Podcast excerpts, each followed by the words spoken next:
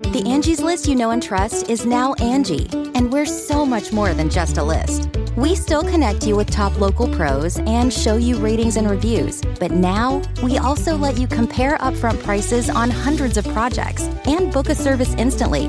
We can even handle the rest of your project from start to finish. So remember, Angie's list is now Angie, and we're here to get your job done right. Get started at Angie.com. That's A N G I, or download the app today.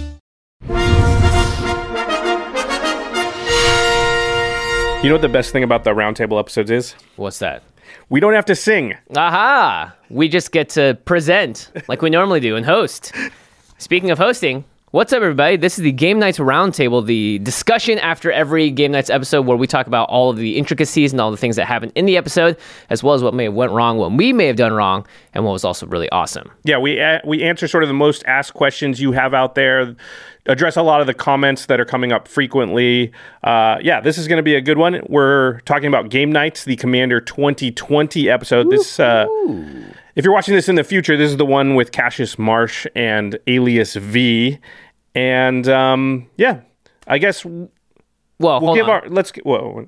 I'm your host, Jimmy Wong. Oh yeah, I'm Josh Lee Kwai. How's it? Whoa, oh my, uh, what was that order? yeah, it's a different. It's a different series. I don't have to do. I don't have to sing. I don't even have to say how's it. That's true. the, the, the chains are off. I can do whatever I want. oh no. Let's just give our normal spoiler alert warning. There's no way to do uh, a series or a show like this without spoiling what's in the episode that we're talking about. So Yep. if you have not seen the Game Knights episode for Commander 2020, hit pause on this, go watch that, come back. All right. Uh, also, normal normal disclaimer: we're not calling anybody dumb or stupid for the right. questions they ask. This is, you know. We're not going to address questions for the most part that only a couple people ask. We're, we're addressing the big ones that a lot of people ask. So anybody that's name gets put on screen and we say, actually, that's not correct because of this, that is something that a lot of people were confused about. And, and I've said this before, I consider that to be sort of our fault as the showrunners, storytellers, and that we didn't explain things very well. So hopefully we can rectify that here. Uh, otherwise, you're going to get your name up on the screen if Yeah. you're if you're commenting. So maybe that's cool too. Also, if you're not commenting on our videos, you should probably be commenting because there's a chance you can affect this episode of our show and, and bring up some points that are interesting for us to talk about. So, Yep. All right, let's start with the most asked question by far. Why? Where's the Mardu Humans deck? Yeah, so a lot of people were disappointed that the the humans deck didn't get played. The one with Jirina Kudro on the cover. I think it's called Reckless Regiment. Yes, it's behind us somewhere here, and you will have seen it as well in all the product shots in the episode. So this year, of course, there were five pre-constructed decks for the Commander products. In the last few years, there's only been four, which made it really easy for us because we sit at a table that only really has room for four people. Everyone plays a deck. Yeah, listen, we can't do a five-player game. There's not a really good way to shoot it. Just because how do you lay it out? You need an entire another camera for wherever that person's sitting, right? Because they'd have to sit at like the head of the table. Now we're talking about an additional set of interviews for that person, which exponentially makes the entire episode harder Because I think you actually need two more camera angles because you can't just shoot them in isolation. You got to Yeah, see them right. next to players, and so, So we're adding two cameras. We're adding a whole nother interview. Every time anything happens, that's another person that you have to choose. Do I cut to them? And Yowza! yeah, so it's just exponentially harder. We're, whenever there's five, we're always going to have to only show four. I doubt we'll ever show a game with more than four people. It's just too difficult for the show. Um, so the way that we choose our decks, do you want to go through it? Yeah, it's pretty simple. The main thing that we want to do is give our guests the first choice at choosing what decks they're going to play on the show. So those show up on the day, and because these are the pre-cons, no one's ever seen them before. We'll give Alias and Cassius both a chance to look through and see, okay, which one of these decks would I like to pilot, and they decide between them their first two picks, and then Josh and I, from the leftovers, would choose what we are going to play. And that also happens when we don't do pre- pre-constructed decks. Yeah. So, like for the Theros episode, we just showed everybody the legendary creatures beforehand, and the guests get to choose which ones they want first, and then Jimmy and I choose from what's left, and then everybody brews their decks around those after they've chosen their commanders. Yep. So this just so happened that the Mardu humans deck, nobody chose it. Just so happens. Uh, and I think for you kind of obvious reasons, it's a much more combat based deck. People are coming on this show. It's not like something that they can do every single episode. And I think people want to play the decks that are most interesting to them. So Cassius saw the cycling deck and went, This is sweet, sweet value. Alias saw the monster deck and went, This is awesome, all these keywords. I wanted to play with Mutate because it's a new set, and then Josh, of course, is not going to. well, actually, Josh has picked Mardu in the past, so let's not let's not make that clarification. But definitely the instance matter deck is like more up up my alley for sure. So Yeah. yeah. I don't think it's that surprising. The the Mardu deck is a little more straightforward. So just you know nobody went after it. I mean, if somebody wanted that deck, they would have played it. Uh, that's just the way it goes. One was going to be left out. I think no matter what. It, let's say the Kalamax deck didn't be played, then the mm-hmm. comments would be full of like, Where's "Oh, very sad deck?" about that." So we get it, but it's just impossible for us to play all five of them. Yep. And hey, if you want to learn more about the Mardu Humans deck, we did a whole series on every single precon and how to upgrade them. So just check out the channel and make sure you subscribe for that. Yeah, definitely. Good point. All right, let's start with some rules based questions here from the episode. Um, the first two, not surprising, are centered around the most complicated new mechanic we've ever seen, which is mutate. A number of people asked Jimmy why, when you mutated onto the trumpeting Gnarr on turn four, why it could attack. They were thinking it should have summoning sickness because you chose to put Otrimi on top. And whatever. Josh, I'm just swinging at you for six. Okay, I have no blocks. Ouch! I will take six and go to 34. Yep. So summoning sickness, there are a lot of ways to describe it, but one of the main ways to know if a creature can attack is if it was under your control from the beginning of your turn. And because the trumpeting Gnarr is not leaving the battlefield and coming back as a new creature, Mu- Otrimi's mutating on top of it. It's still the same uh, card, if that makes sense. Like the physical card underneath is still the same one from the last turn. So that card has haste at this point, essentially, or it's not summoning sick, so it can attack. Otrimi doesn't change the card in a way that your board looks at it and goes, "Well, you haven't had control of that since the beginning of your turn, or whatever." Yeah, it's not a new permanent. Yeah, that's, It's a permanent that already existed that's now been altered. like a, an enchantment aura you might put on the creature. Exactly. It just happens to change the name and CMC and some other things. if it hadn't entered the battlefield effect, it wouldn't get it again when Otrimi mutated onto it, right? Because Right. it never left and came back. So it's just the same permanent. So yeah, it, it has. It doesn't actually have haste. It just kind of feels like it has haste. Mm-hmm. Uh, but again, I think the the best way to describe it is it's like an aura almost in that instance. Um, all right, the next question is about mutate and the command zone. Uh, we have a clip to play for a lot of these, so uh, we probably played the clip for the last one without me giving any prelude. But let's watch the clip now. All right, I will uphold my deal and I will blood curdle your big monster thing. Oh gosh. Sweet. The ever playful Otrimi is going to go into the command zone. All right, so the question here is when the mutate stack dies. Because Alias removes it. Yeah. Thank you, Alias, by the way. Nah. Um, people were, were asking, well, if it's all one creature, why doesn't the trumpeting Gnarr also go to the command zone with Otrimi? And this is one of the th- ways that uh, mutate starts to get pretty confusing. Yeah, obviously, Commander is a format that is going to mess with the rules a little bit because of changing zones and putting things into the command zone. Fortunately, Eli Shiffrin, who we always text in a hurry if we have a rules question. We're literally on the day during game knights in this episode. There was I forget what came up, but we were like, pause, ask our judge. He's like, I'm not sure because this Yeah, the mechanic's first weird. time I've never- and I'm yeah. like texting Eli and hoping he responds quickly because we're recording. like cameras are still rolling. Good thing Eli often answers like in a jiffy. So yeah, he uh, he must be in tune when we're shooting. He's like, me to wake up now. I think by Eli's just phone. on it in general as a person. okay, so there was a large article. There's actually been a few. There's a Reddit AMA for all these rule things. We also did, um, should we should know, a whole video about the mechanics of mutate. So we explain a lot of these uh, way more in depth. So mutate, uh, the new keyword counters. Eli Shiffrin's article about this particular sequence says. If a commander is part of a merged creature, that's what they're calling two creatures mutated onto each other, the resulting creature is a commander. If it leaves the battlefield and the commander is moved to the command zone instead, that permanent and the other cards contained by that permanent go to the appropriate zone, while the commander card goes to the command zone. So when they leave the battlefield, they leave as a single unit, but then they split, I believe, is kind of how it works.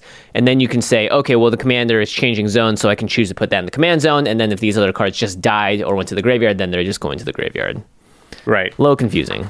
Yeah, I, I mean, like I said about uh, companion and whatnot, I think they just decided that they wanted it to work that way, and then they wrote the world the rule rules. so that like yeah, because otherwise you wouldn't want to mutate onto stuff because you want it to generally go to the graveyard and because other cards that are in the command zone are just stuck there. Yeah, forever. You could never cast them if they're not your commander. So anyway, that is the official rule. You you can choose to only put the commander part back in the command zone, and well, actually, you have to do that. I don't think you can choose to put the trumpeting Gnarr into the command zone if you even want to in that case.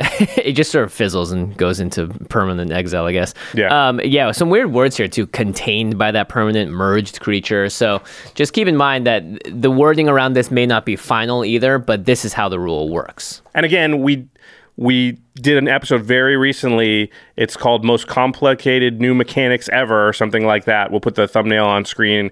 We'll put the link in the show notes. But if you're having any questions about Mutator Companion, hopefully it will be answered in that video. What was your judge face in that video? Mine was this. Mine was like, "What's going on?" I'm just like this. again. Yeah, oh no, what did they print this time? um, and as far as rules questions go, that's kind of it. I, I gotta say, this might be the first episode where we didn't have any sort of major mistakes. Co- Commander's super complicated. Even with the, a level two judge sitting here, we usually have like one or two things. We're like, yeah, Yeah. that we got that rule We wrong. We missed something because there's complicated board states. yeah, in this one, we didn't really have that, but we did have some uh, decision or Play play mistakes. Yeah. and the first one's mine, and it's kind of a big one, I think. Um, But so, this one is really I didn't when I when I read this comment I was like, "Oh wait, they're separate triggers." Yeah, I saw it later when we were editing and was like, why didn't I do that? Uh, I just didn't obviously think of it on the day. So I have at one point a bounce land and I play Frantic Search. In fact, let's play the clip. Okay, I'm going to float a red mana. Okay. Then I'm going to play Simic Growth Chamber, which will bounce the mountain that I tapped. And then I will add a blue and another red, and I will play Frantic Search. So I draw two cards and then discard two cards, and I untap three lands. All right, you float that mana, play a bounce land. Right, and I end up playing um, nothing after the frantic search. I discard the cards, I leave it untapped, and then I play like a growth spiral on my At end, end step, on the end right. step before my next turn.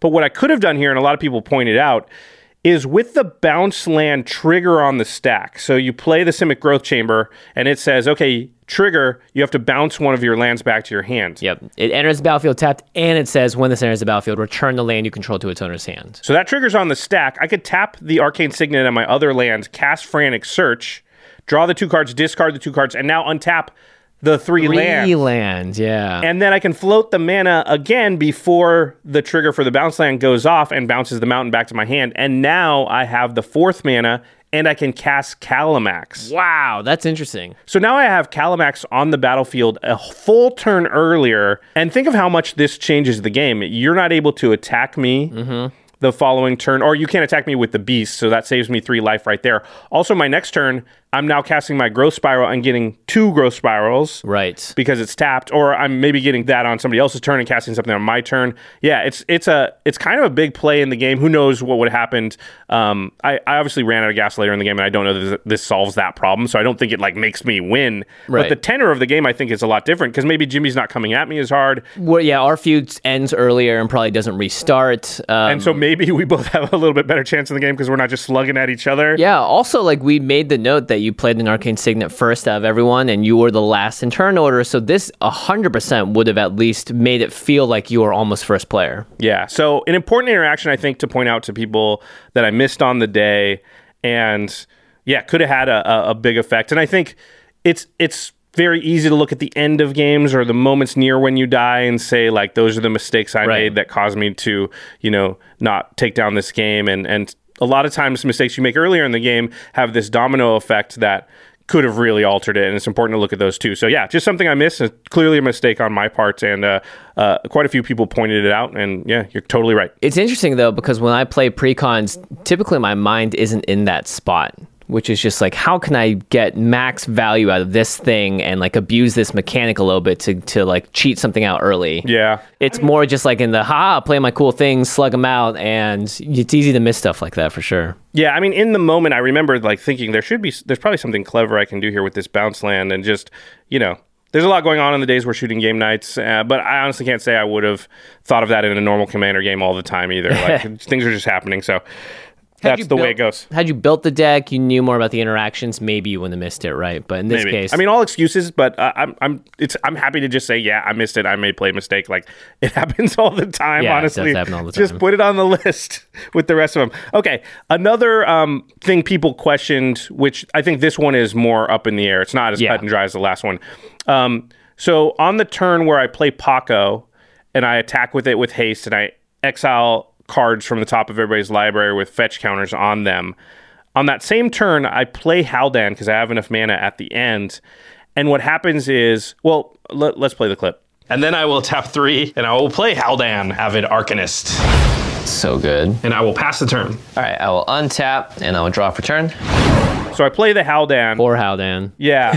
and what happens is Jimmy ends up removing the Haldan before it gets back to my turn. You you actually like purposefully are like, nope. Yeah, right. I could wait one more turn to use my mana because you have a turn before me, but I'm like, I'm not letting you untap and having access to all those cards and more because Pako's going to swing again. Yeah, so Jimmy waits till the end step before my turn just to make sure Cassius or Alias is not going to deal with it. And then he's like, no, okay, they didn't. I have to.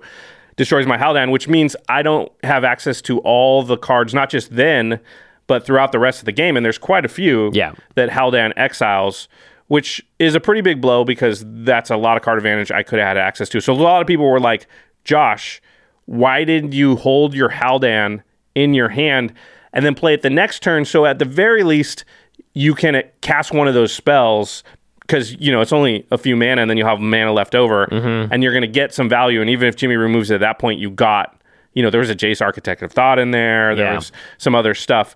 Um, so, which I think is a, a, a decent question to ask, and, and here's what how I would answer because I did think about that in the moment. Remember, Jimmy and I are still swinging at each other every turn, and I've just swung at him for like Seven, nine or eight, something. yeah. And but I know he's got like eleven power coming at me because you've got the you've got the Kazor, you've got the Beast token that's got a plus one counter. You got the Otrimi trumpeting Mm-hmm. Plus Nar, Nar. mutate with a plus one counter on it.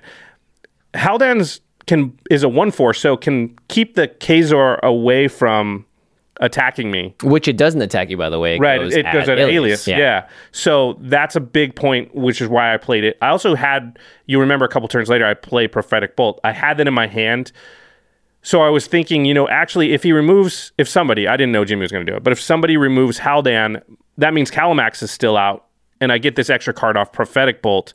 And if they remove Kalamax, that means Haldan's still out, and I can have the extra cards. cards. What I didn't want to do is have only one of those out, and then one removal spell really sets me back. So that was my thinking at the time. Maybe it's incorrect. Yeah, I mean, I think we've all seen what happens if you bet a little too hard on one thing or the other. Cassius, especially, right, with Estrid. So, Yeah. like, you, you want to, I, I think in these decks, too, we all kind of know that there's a lot of removal, there's a lot of sort of pinpoint removal to keep the balanced environment, uh, the environment a little more balanced and fair. So, I, I can see it going both ways. At the same time, we just had a deck tech about Pako and Haldan. Um, well, actually, you'll see that later. We We have just a- recorded it, but it's coming out. yeah, uh, I and mean, part of the discussion is like when should you play Haldan when Pako's out, and should you wait and all that stuff. But in this case, I think you're pretty safe to do these sorts of things if you don't think people are going to like inherently, like I, like me in this case, went like have to get rid of that. Yeah, and, and I don't know that anybody has a removal spell even, so it's possible both survive. I also think generally when it's close, I'm going to do the more mana efficient play. Yeah. So to me, like leaving the three mana, just not using it, Not so was good. is a downside. Like sometimes you do want to do that, but in general, if you cannot, then you should use your mana. And I was like, you know, if Haldan gets removed, I thought I was still in an okay spot because of that prophetic bolt. You were in an okay spot. You know what I just realized though? Had you cast your Kalamax earlier, that means Pako also would have come out earlier too, and then that would have changed every single card that he exiled because it would have happened to turn earlier. yeah, the domino effect. Of it's impossible that, to really actually is- yeah. understand yeah what, what happens okay later on in the game i throw a hail mary as i am on death's door and i cast a massive genesis hydra for nine flip nine cards over and i choose one of them that is not a card that a lot of people said hey why didn't you cast this instead Yeah, wait, wait. Let's play the clip. Oh yeah, play the clip. Look, I'm not even sure what's in the deck that could potentially save me in this situation, but you gotta just hope for it. So let's see what we get. So I'm gonna reveal the top nine cards in my library, and I can cast a non-land permanent with CMC nine or less from among them onto the battlefield. Hmm. Uh, nothing good here. Yeah, I like that. Oh gosh. So you'll see the card. It doesn't get highlighted because I say I'm choosing between two of the cards here. Uh, turns out uh, Genesis Hydra has called Deadly Tempest. Deadly Tempest. It's a board wipe that gets rid of all creatures, but also deals you damage equal to how many creatures you control, I believe. Jimmy, why didn't you just cast the board wipe? I know. I should have if I could have, because Genesis Hydra says you may cast non-land permanent. Yeah, it has to be a permanent. Yeah, so we're looking lands, enchantments, all. That. Oh, not even lands, enchantments, artifacts, planeswalkers, all that good stuff, creatures. Yeah, people are like Jimmy, why didn't you wrath? He listen, he would have hundred percent done Yeah, that sounds like a great idea in that situation. Even if it kills me, I would have wrapped because I was going to die anyway. So instead, I chose the card that would have saved me my life. Now, maybe the better question is: Is propaganda better because the next turn she plays the selective whatever adaptation? Yeah. and that's a six mana spell. Had she been able to do that, and she gets um, the uh, the black uh, soul of Innistrad. Angel. Sunblast Angel was huge. Yeah. and the soul of Innistrad was game ending. So Yeah, I actually think. I mean, it turned out I think propaganda was the correct play because at the very least, what happens is in order to kill you, she has to waste all her mana for her turn. Mm-hmm. In which case, she can't play the selective adaptation. You're still dead in that case, so I don't know that you care as much. It you doing that was better for Cassius and I, unless of course she decided it wasn't worth it to pay the man and she still wanted to selective adaptation. But then in that case, if she does that, she can't kill you. yeah, but my board still gets wiped because I swing out. Well, you know, you still have the Mind Leecher to block because you mm-hmm. just played it and the Genesis Hydra, so you would still be alive with some stuff. And Uh, I know nothing to scoff at, but she does have a removal spell. We know. Well, she had to get it back and she had to pay for the Nyx Weaver to get it. So she Right. wouldn't have had the mana to do all that if she selective adaptation. So propaganda either saves you or saves Cassius and me, one of the two. But in the moment, it was hard to know. Yeah, it, it's interesting. I also like. I think she didn't have that many cards in her hand, but she did have the one card, which is this is the one that refills your hand or your graveyard. And we don't even know she could have drawn that that turn. Yeah. Actually, no, no, we do know because she drew it and she said like ooh, and we were like, uh oh. She like, this one's good. yeah. So Maybe I should have read into that a little more. Uh, it's it's it's interesting. I think I would have gone with the propaganda there just because I think that would have like you were dead anyway. You even said, and you're like, what's costing her more, one of her creatures or a bunch of her mana? And I think actually I would have thought the mana is almost like time walking her. So maybe maybe that's more worth it than like just trying to you know block and kill one creature. Yeah, Cassius did get a good swing at her after that because she had to kind of tap out. No, no, because Sunblast Angel kills all of. Oh, that's stuff, right, So Sunblast he doesn't have anything left. Yeah. Well, either way, that card was backbreaking. So. I mean, Sunblast Angel into uh into the rest of it is Soul of brutal. Yeah. Innistrad, you get all your cards back now. This is the deck that has just been, yeah, it had the most staying power for sure in that moment. All right, there's a, another play that people were wondering about, and it was there's a turn later in the game. You're kind of at low life, and Alias goes to attack you, and you use Reclamation Sage on the Shining Impetus because it's kind of the only removal spell you've got. Um, let's yeah, let's play the clip. We're going to move to combat, and I'm going to attack you, Jimmy, for seven. Um, I think if I don't do this, I'm gonna die. I'm going to tap three and flash out Reclamation Sage, and I will blow up the shiny impetus. What? So I was able to cast the Reclamation Sage at instant speed because of the uh, Barracuda. the Barracuda, Tidal Barracuda that was out. Uh, and people are asking, well, Jimmy, this creature, heck, it could go either at you or Cassius. Why didn't you use the shiny, uh, the reclamation, reclamation sage to blow up the impetus before combat so that it could also go at Josh because it was Josh's goaded thing? Uh, in my case, I think what I was thinking is she has a choice between me or Cassius to attack. If I cast this reclamation, reclamation sage and blow up the shiny impetus, then she's definitely attacking me because I just did something to affect her creature's power. But if I don't do anything, there is a chance that she goes after Cassius instead, and then I he was can at hold higher my- life. Yeah, and I can hold my mana up. I can choose how to do things differently. Maybe I have a different target for the sage, and later on, uh, when the turn goes around.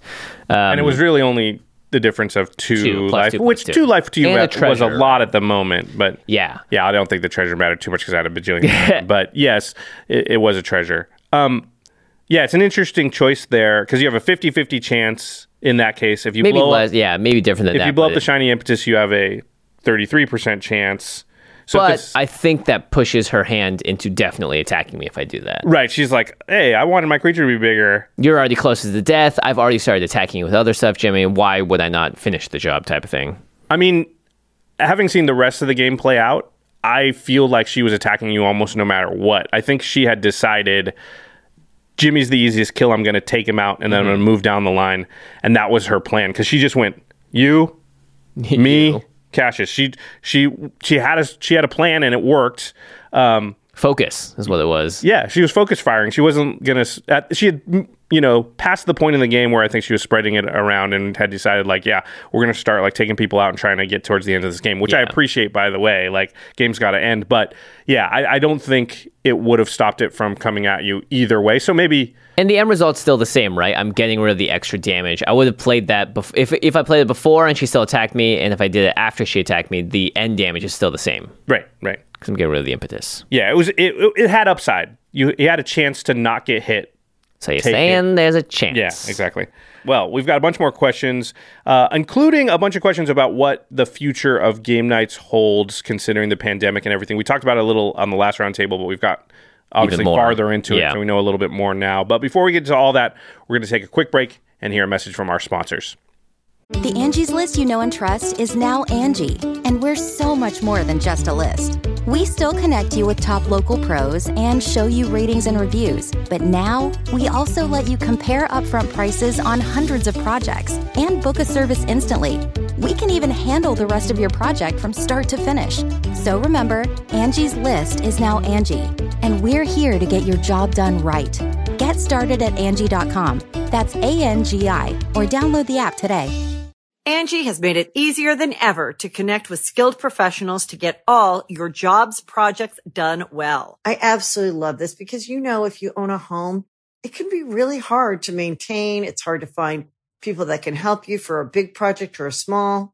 Well, whether it's in everyday maintenance and repairs or making dream projects a reality, it can be hard just to know where to start. But now all you need to do is Angie that and find a skilled local pro who will deliver the quality and expertise you need.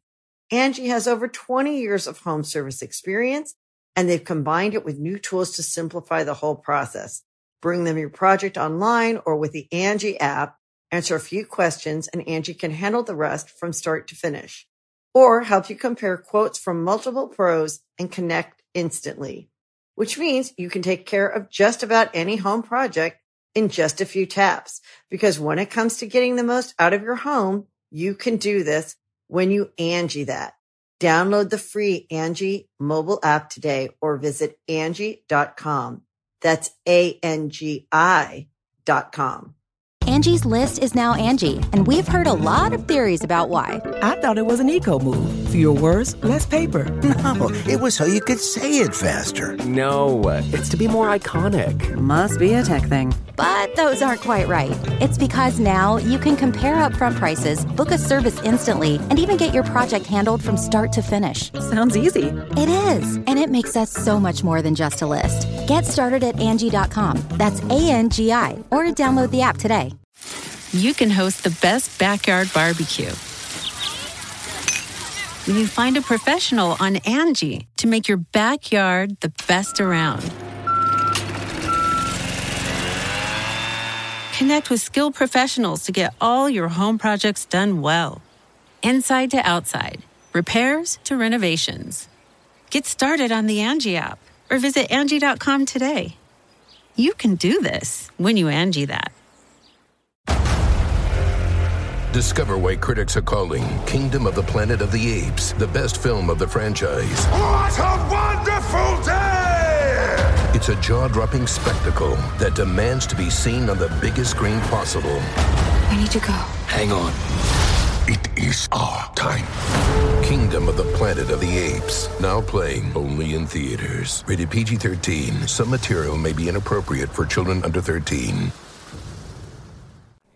All right, we are back, and this is the roundtable for Commander 2020, the new precons with special guests Cassius Marsh and Alias V. Now we're going to get into some more interesting questions. And again, these are the comments that we're pulling from the YouTube video. If you see your name up on screen, it's because you asked the question that most likely a lot of other people were curious about. So thank you, one, for commenting. And uh, let's just keep moving on here. So, this is an interesting one. Uh, a question sort of asking, wanting a peek behind the curtain of how the process works.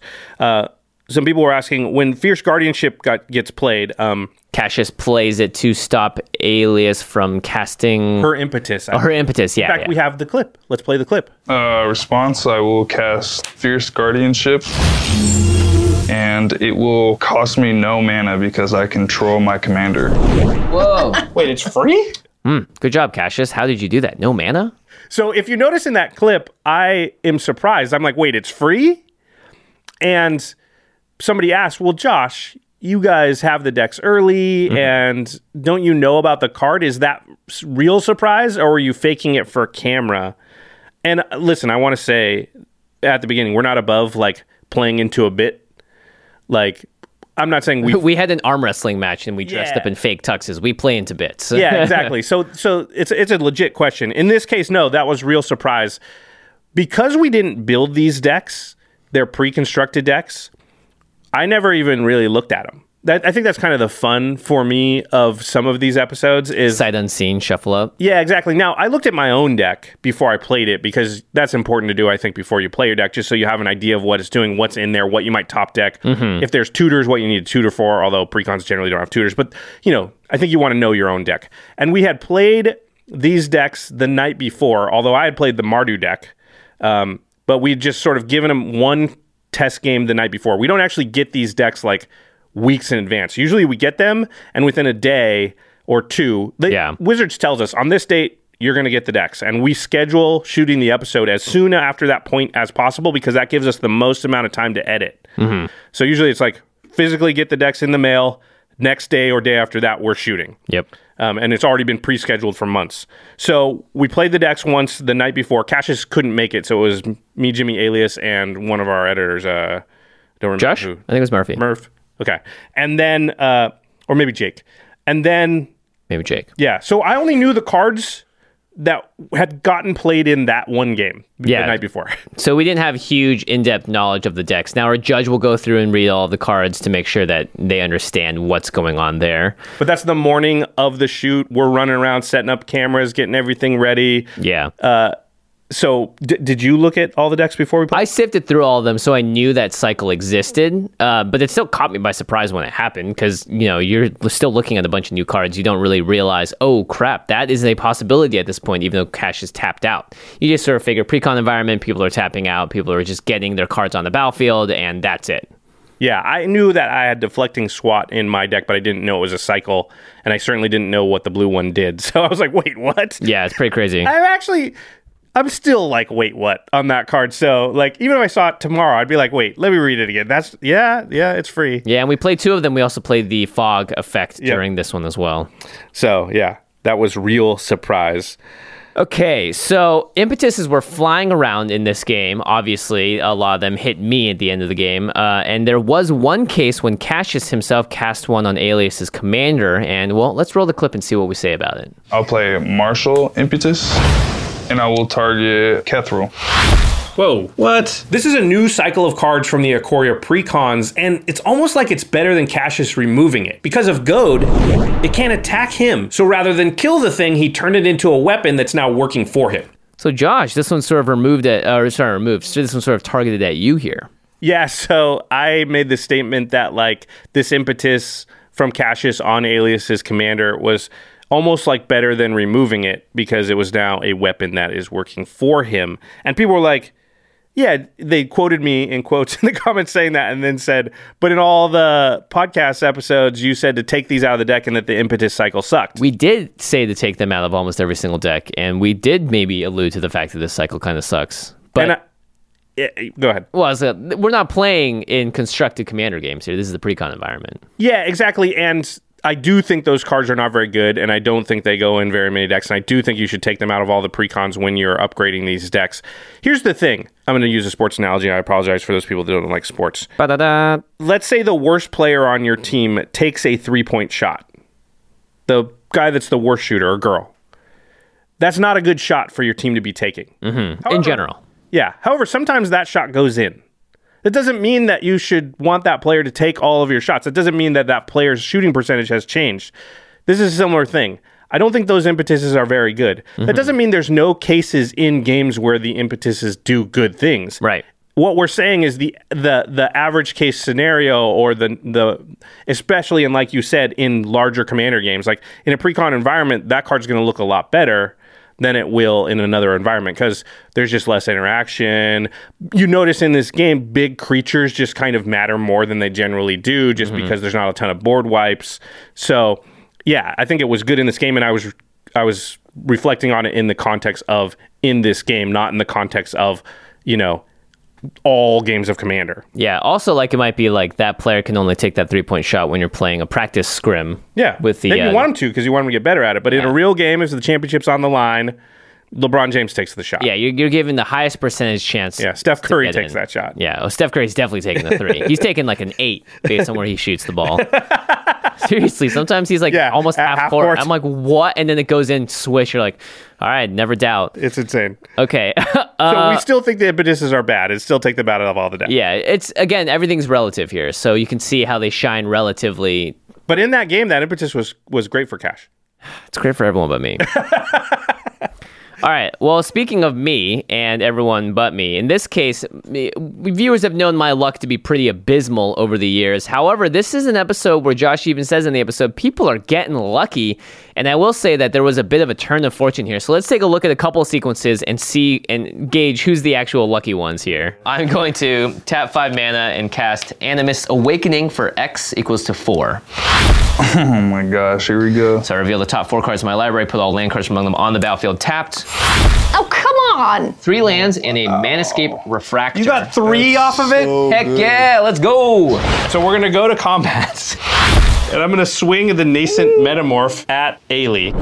Oh boy. Yeah, you're gonna reveal cards until we hit a creature. Okay, Sol Nope. Ring. Ugh. Oh, Come on. That's so trash. Okay, so I cast Animist's Awakening for four, not a huge number. Chances I hit lands probably around two, right? Yeah, probably. One, one to two, maybe. Yeah, it's not very great. When you did it, I was like, oh, that's not like. What if you only get one land? well, I did do it because we had just made the ceasefire. Yeah, like this is the only chance for me to try and get ahead, and I don't have anything else in my hand I really want to play right now, so I may as well take the shot on this. I get three lands off of it, three out of four. Yeah, that's uh, that's a big game, honestly. That is a big game. Good Yeah. job, me. so you know, sometimes the the dice do roll in my favor. yeah, and me with the Sakura Tribe Elder, that didn't work out super great. Yeah, I, I would say it. it I couldn't. Yeah, I It's probably the worst card to, to get. It you has get a to be land, near sure, that. but But that's I mean, almost insult to. She has all kinds of things in there. with first strike, double strike, life link, all She- kinds yeah, of the trample. Tulpa in there? Yeah, and imagine if I had gotten something big. She gets pretty low later. It could have really mattered. It would have mattered for Cassius, probably not myself. He would have probably sequenced things a little differently. That yeah. I mean, she's not. Maybe it, it's it saves me in some ways in that she can't attack with as much stuff because she can't leave her shields down Right. as much. So she might have to like. If she took a bunch of damage, she might have to sit there and block. Mm-hmm. And so maybe that buys me an extra turn or two. So well, then she might definitely be dead to a Browlin, and Cassius can start playing the math that way, right? probably he's, he still wins and I don't. But you know, it- yeah, uh, it's interesting because in real life, outside of Magic, I would say you're definitely luckier than I am. Yeah, I. It's definitely it gets highlighted almost like it. It waits. My bad luck is like, all right, well, I'm coming around, but when to do it? When you're on camera. Yeah, it's weird because Oh, definitely I think like if we ask like Matt or Freddie, Oh yeah. And Matt, was- Matt has told me he thinks I'm the luckiest person he's ever met. Yeah, for sure. like, yeah. So it's pretty funny to me that like in game knights, the the the the myth or the legend of you is like having bad luck, but that's actually not Jimmy in real life. Yeah, and I do take crazier risks in game knights, that's for sure. Ah, yeah, because it's good. You, you want the swings to be big on camera. Yeah, why not? It's fun. All right. Well, once again, we had a lot of animation appreciation. A lot of people saying that the uh, animations in this episode were better than ever. Yeah, and not only that, there were multiple animations for certain cards. Like the dinosaur cat, I think had three animations total tied to it. So it was a lot more fleshed out. There's a lot of awesome stuff. I mean, props to two things for animations: the animation, as well as the direction and the sound design that goes into making the final thing work. Because if you just had the Kalamax going like Right. Right. but there's not a you can't hear the lightning bolts, you don't hear any of the roaring and screaming, then it sucks. It's In just fact- a fun little animation. Let's play a couple of them. I will tap four mana and I'm going to mutate Otrimi the Ever Playful onto my trumpeting Gnarr. So you're gonna put it on top, right? Yeah, it's gonna be on top. It's gonna be a six six with all of the abilities of both cards. Wow. Yikes. That's pretty cool. Okay, uh, yeah, I can't do anything about that. So, Kalamax is now attacking Jimmy.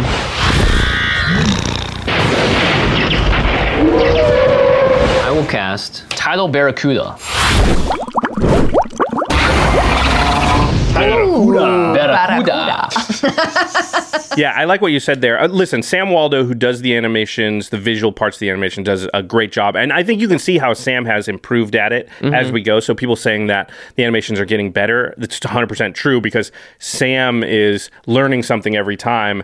You know, Understanding the card art a little better too, right? What the artist is trying to intend. we used to just only have the characters pop out and move and now sometimes we fly into the card and now we're having the sometimes the characters come in from off screen and do stuff before they land in the card. They don't just jump out of the card. Yeah. and so sam's like adding to his toolbox every single time and being like oh we could do this. And so it's been really great to see when we have the conversations of you know what should we do with this animation? What would make sense? And then i really like what you said about the sound design. Um, you know for budding filmmakers editors, content creators out there, I always say, and it's always been true, sound is more important than visuals because if you make something sound good, it's a lot easier to make it look good.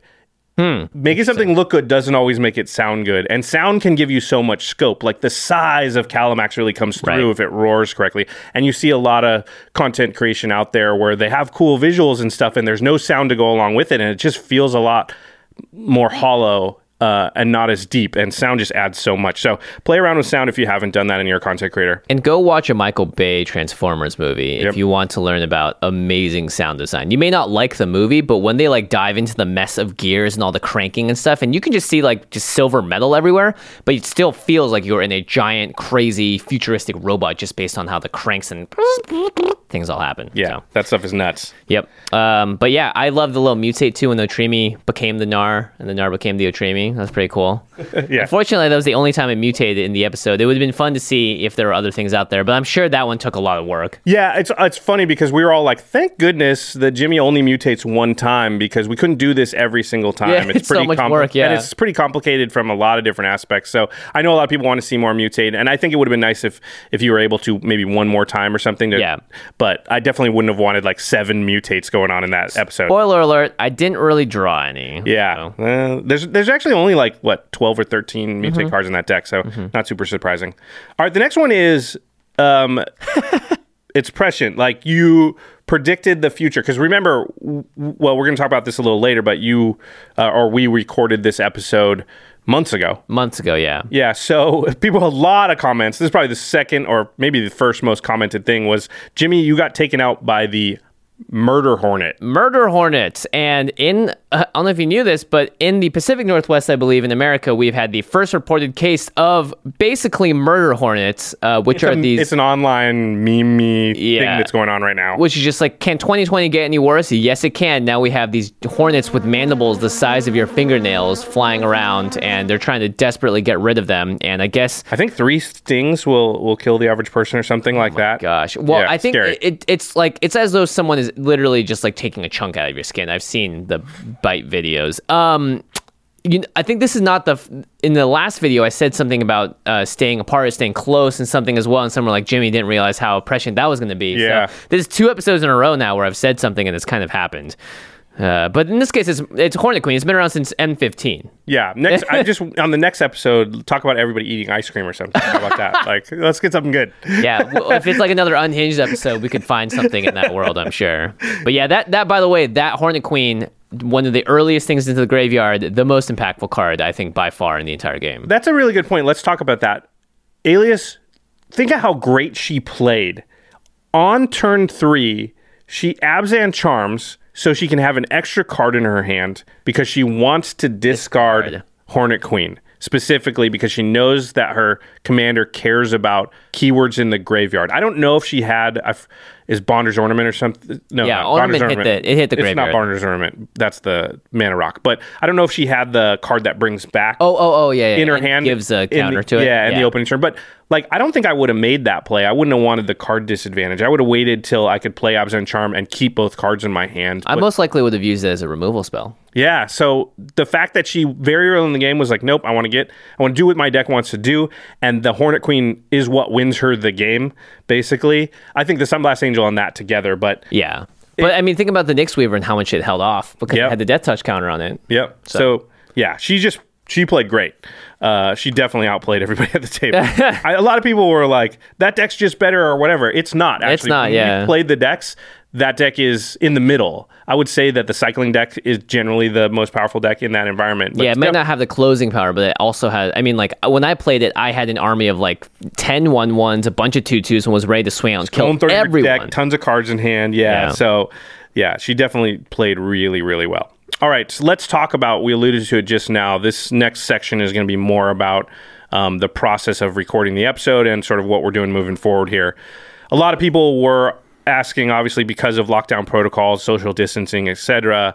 When did you guys record this episode?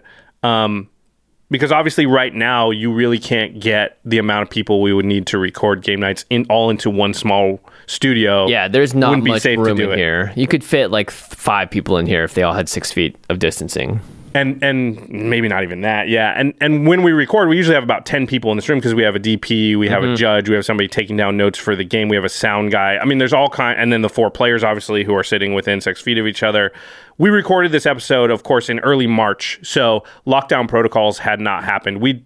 In, I think in Washington, in Seattle area, It- things had it started started places, up, yeah. and and and you know it was getting a little scary. But so far, at the time, I don't even think we ever even foresaw like what was going to happen. No way. And also, like, the information that we had was very, very different compared to what we know now. And just in terms of where other parts of the world were being affected and what we could learn from them. So we didn't, we- we sort of knew things were awry, but we had no idea to what degree and if it was going to be considered something that we had to obviously take much more drastic measures to protect ourselves against. Yeah. So if if we were recording this, uh, we wouldn't. We just couldn't, and we haven't. Uh, during the lockdown stuff. So then people were asking, well, like if you recorded in early March, then why has it taken so long for this episode to release? Because Release dates. Yeah. so originally this episode was supposed to come out a month ago. Yeah, in in like mid to late April because if you remember, Ikoria, Lair of Behemoths, and the Commander product were supposed to come out then, but they delayed the release of the physical cards in North America, Europe, and some other regions. It did come out in Asia and some Mm-hmm. some places on the the the original date. So, you know, when they were deciding to do that, they talked to us and and you know, together we both said we should probably push the date back of the episode. Yeah. Uh because it's just like weird for us to be like, "Hey, look at these cards and decks, they're cool." You can't actually get a hold of these for like a month though. And if we had said anything in the episode and the interviews, like go and get them now, then we'd have to cut it around that, you know. Like so, obviously we want to time it up. And the show is brought to you by Wizards of the Coast, so there's no reason why we wouldn't be incommunicado with them to be like, hey, when do you think is the best time to come out with this episode? Because we're obviously doing this in support of each other here. And you know, we're going to talk about this more in a second, but we weren't. We knew at that point, hey, we're probably not going to be able to record the next one. So, for me and the team, we were like, "Do you want an extra two and a half, three weeks to work on the episode?" Yes, we do. Yeah, why not? Because a lot of times for these episodes, you know, Jake and Murph and I are working 80, 90 hour weeks the week or two before they come out just to get it done on time, especially when they're long episodes like the Theros episode. We were working in, you know, from 8 a.m. till midnight. Or every special episodes like Brandon Sanderson's draft queue, like Yeah. draft, like there's a bunch of other things you have to incorporate when you're explaining those out. So for us to be like, hey, you won't have to work any 80 hour weeks on this one, we were like, okay, we'll take it a little bit of upside, you know. It, I mean, you guys had the praise for the animations as well, so there's a lot talking more, that, yeah. right? Like when you finish an episode, would you say there's a list of things that you wanted to do but you couldn't? every time. Yeah, there you go. So now some of those things were able to be done because of a little extra time. And So- for sure, this episode had the smallest list of that we've ever had, probably. So, Yeah. yeah. And then, so the next question is Will there be a, a, an episode? A lot of people are like, oh, can you do another episode building around the Godzilla cards, Yeah, the legends cool from stuff. the Yeah. main set, Lair of Behemoths. And here's the thing there was going to be that episode. We had it planned, we had guests booked. In fact, we had a really cool theme, which I won't spoil because we're still going to use it again, hopefully in the future.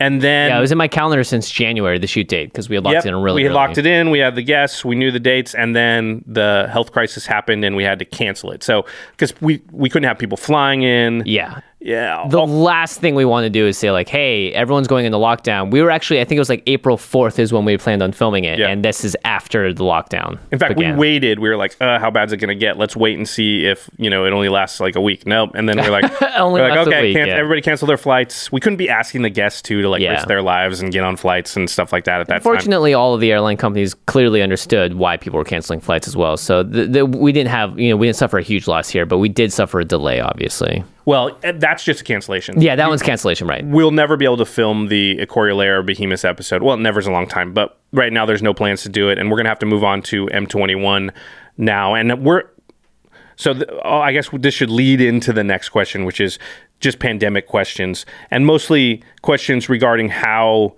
the health crisis is going to affect game knights moving forward, and if we're even going to be able to make it in the near future. And right now, the answer is we don't know. We're talking with Wizards about M21. We're hoping because you also have to understand Wizards has been affected, right? All the Wizards employees are not all, but are, I'm not sure what percentage, but a lot of them are working from home.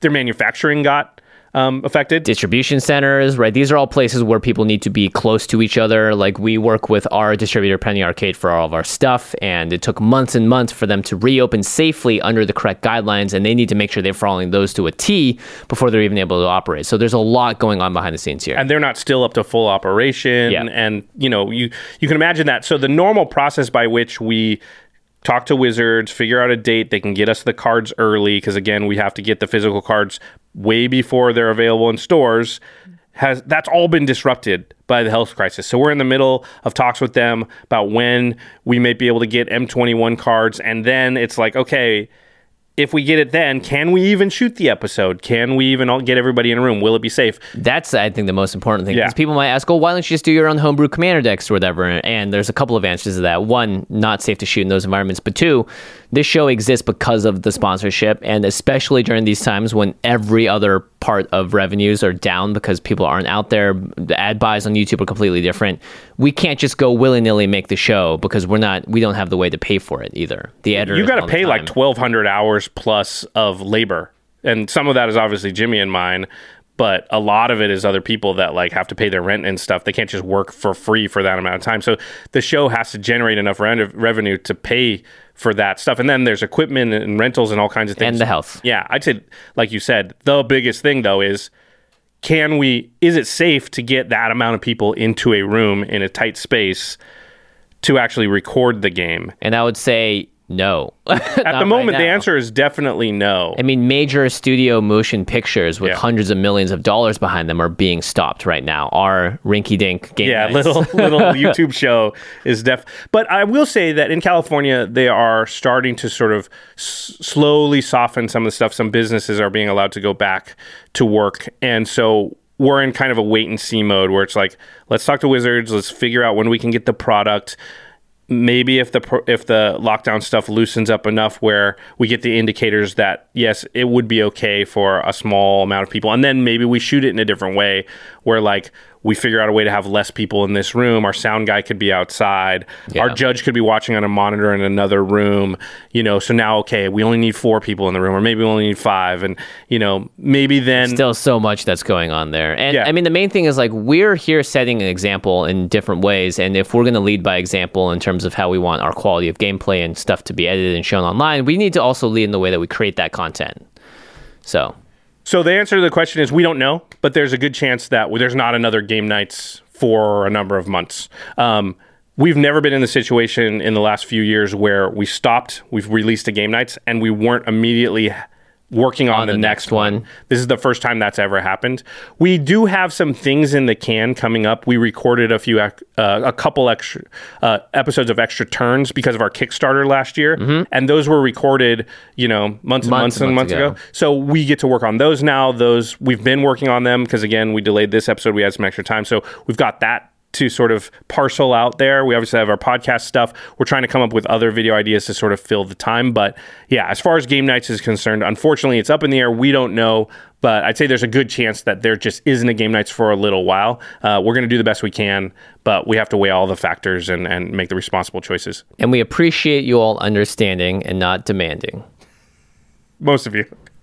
Yeah. All right. Uh, big thanks. Other people we appreciate. CardKingdom.com slash command zone. Absolutely. If you want to get your hands on the Commander 20 product singles, Lair of Behemoths, booster boxes, bundles, again, singles.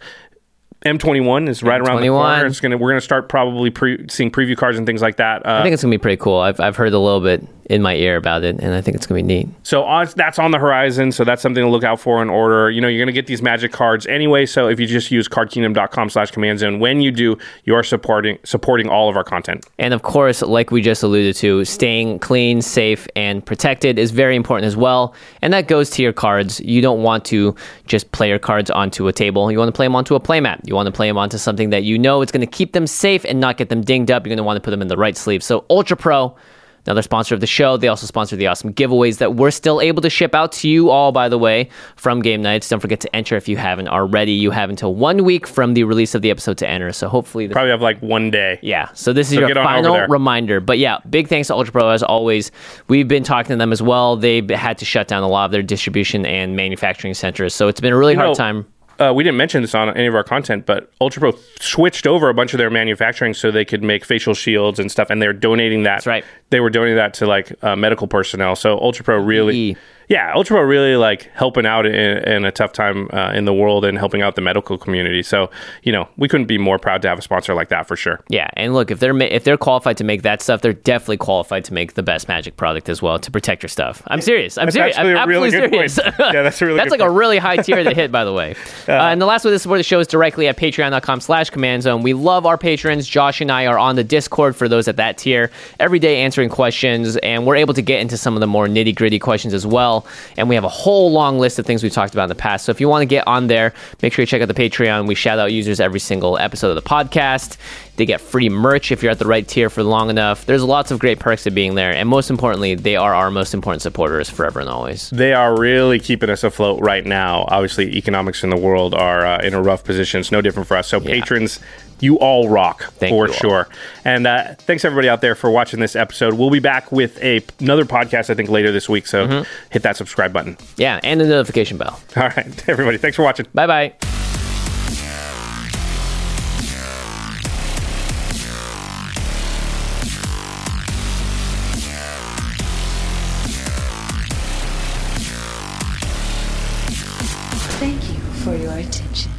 For further inquiries, send an email to commandcast at rocketjump.com or ask us on Twitter at JF Wong and at Josh Lee Kwai.